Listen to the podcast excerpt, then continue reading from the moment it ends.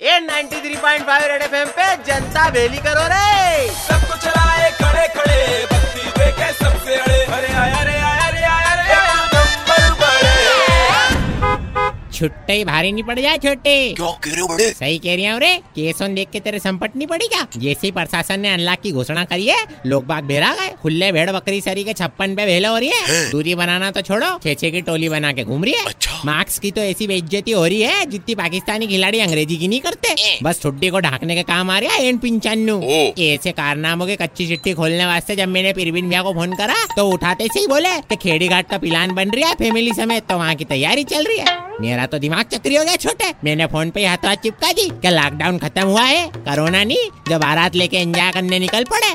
अभी भी ज़रूरी होने पे ही बाहर निकलना है। कहीं ऐसा नहीं हो कि घूमने का प्लान बनने के बाद अगला प्लान आइसोलेशन वार्ड का बन जाए।